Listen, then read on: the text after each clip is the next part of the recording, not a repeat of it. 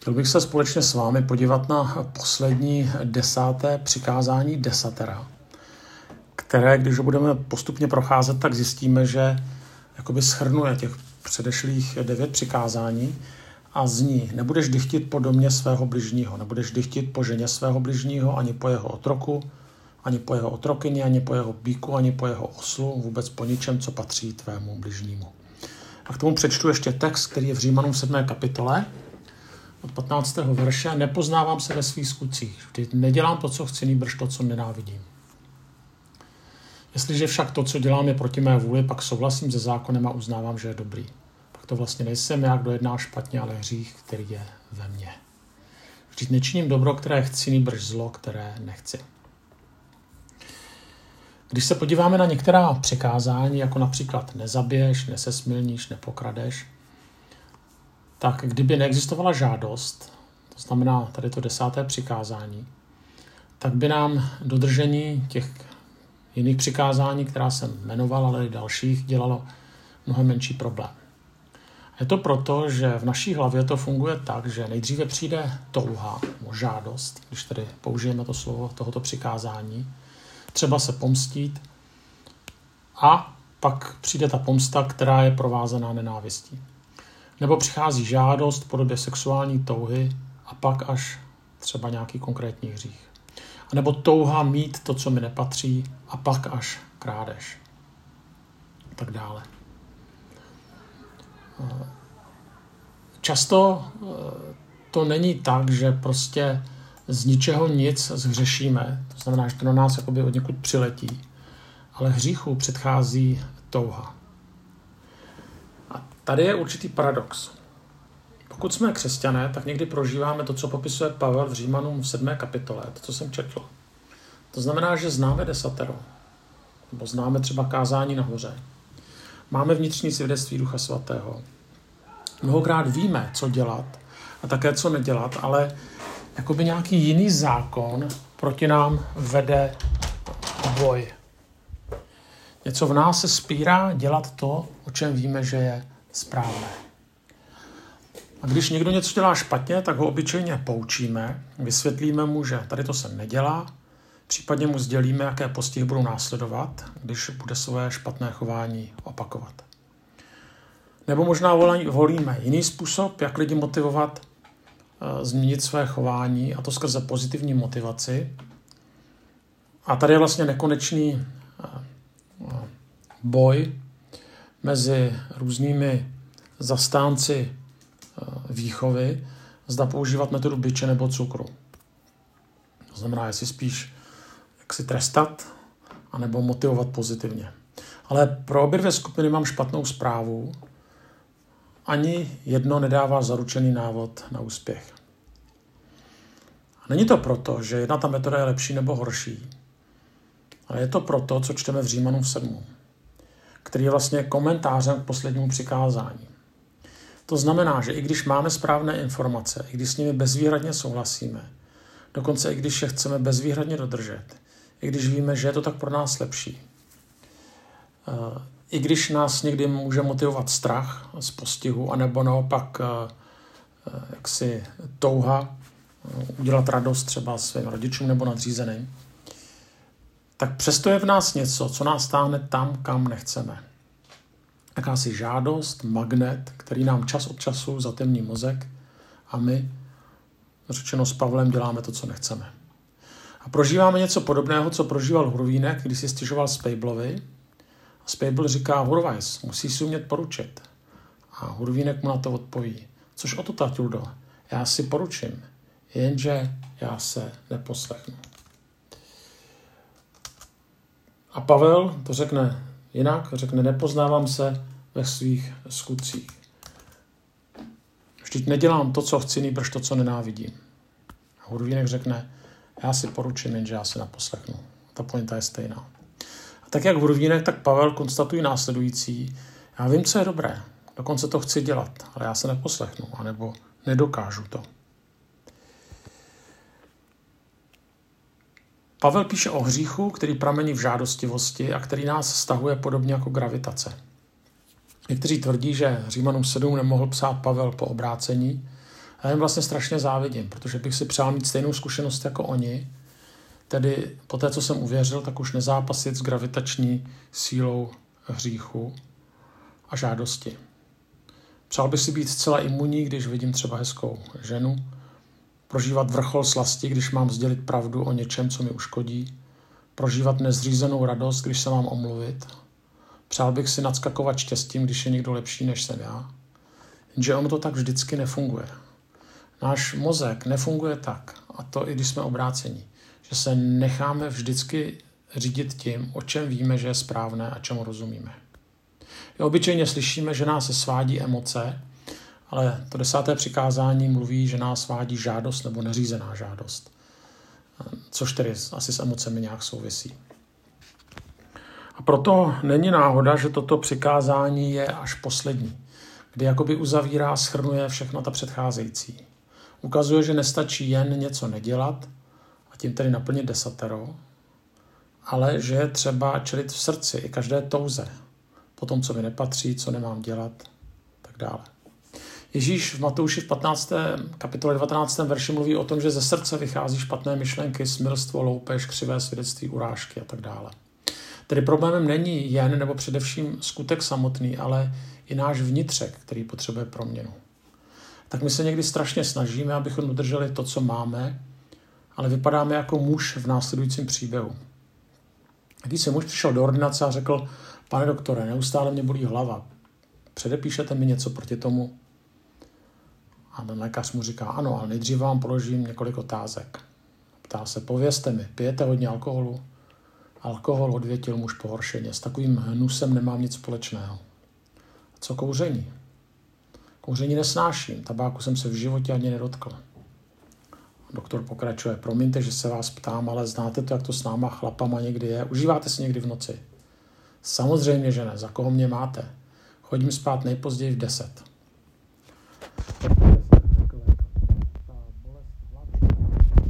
Je taková ostrá, vystřelující.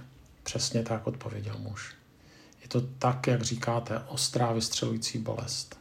A doktor mu řekne, drahý pane, pak je to jednoduché. Máte svatozář moc natěsno. Stačí si ji trochu povolit.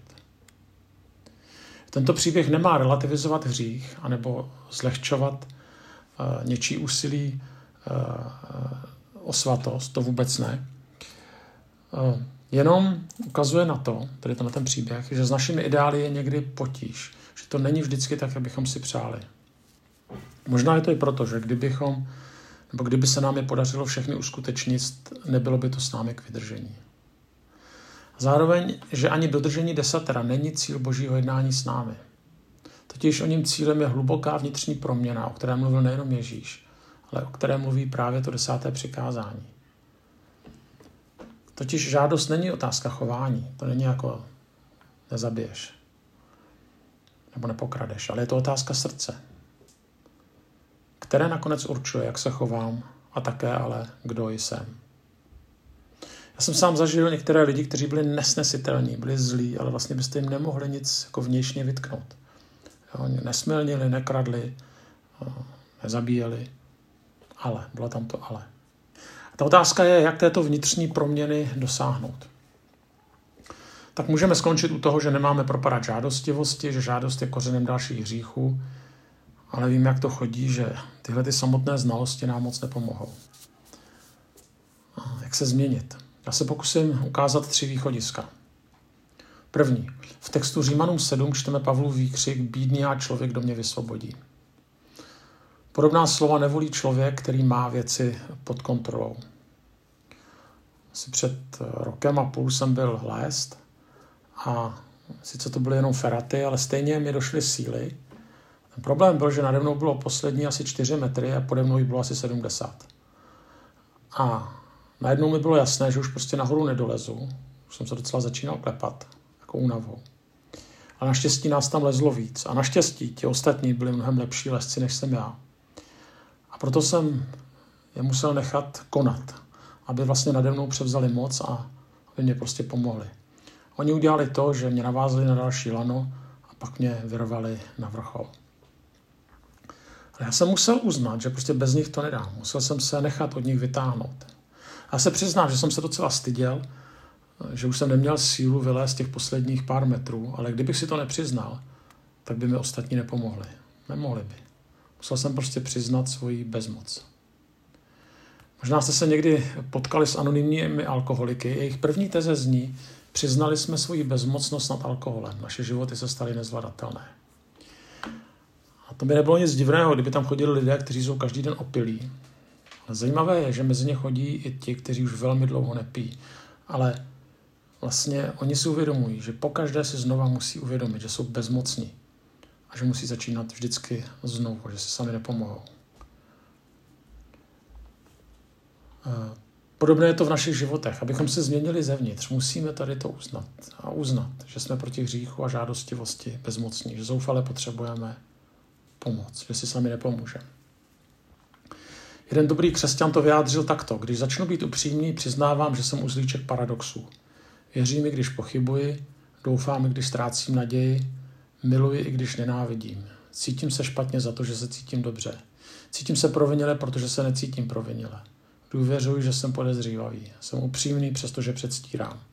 Aristoteles říká, že jsem racionální zvíře. Já říkám, že jsem anděl s obrovskou slabostí pro pivo.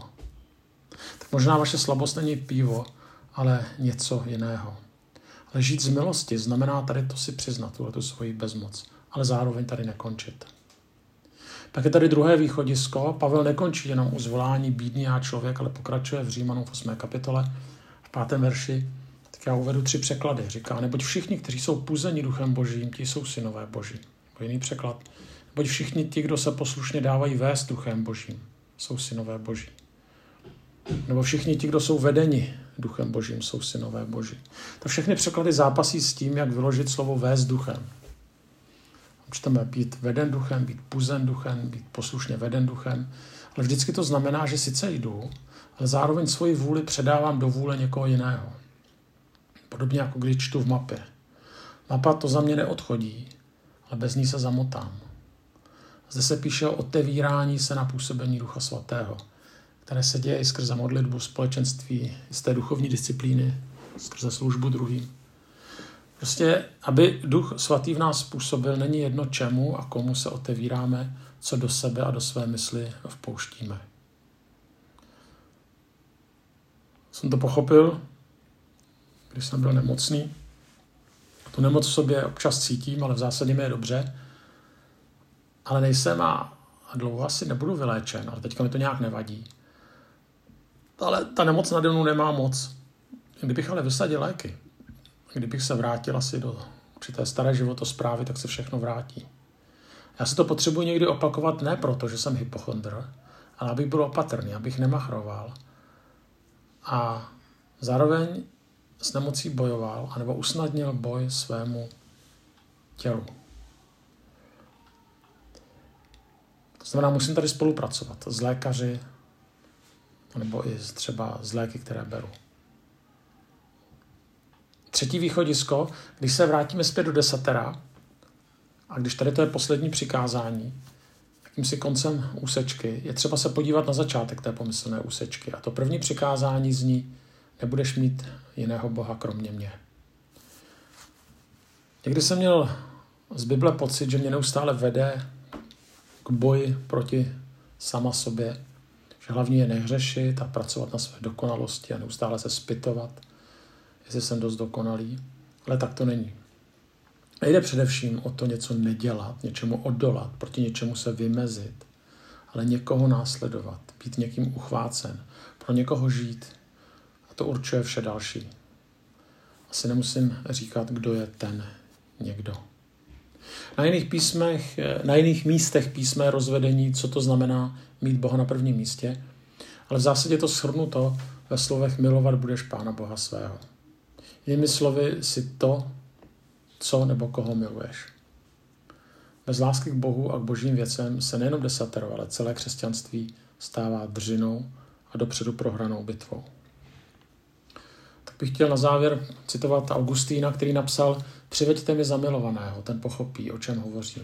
Přiveďte mi toužícího, hladového, přiveďte mi člověka, který na této poušti žízní a touží po prameni věčné země. Takového člověka mi přiveďte, ten mi porozumí. Pokud mám ale mluvit k člověku chladnému, pak vůbec nepochopí, co se mu snažím říci. Tak bych nám přál, abychom byli přitahováni Boží láskou tím, co můžeme v Kristu a co v Kristu máme. A zároveň tato láska se pak promítá do vztahu k druhým. Tedy proměna nekončí u proměny, ale jde dál, jde k druhým lidem. Ta pointa je, aby proměnění lidé sloužili dalším. A tak z boží milosti můžeme vyznat, že jsou oblasti, které nezvládáme a znova je Pánu Bohu vydat. Zároveň si přiznat, že jsme nevyléčitelně nemocní a prožívat naději, že Bůh navzdory tomu s námi jedná, chce nás měnit a že máme nástroje, skrze které nás Bůh může měnit. A důvod pak je, abychom jako proměňovaní lidé mohli sloužit dalším.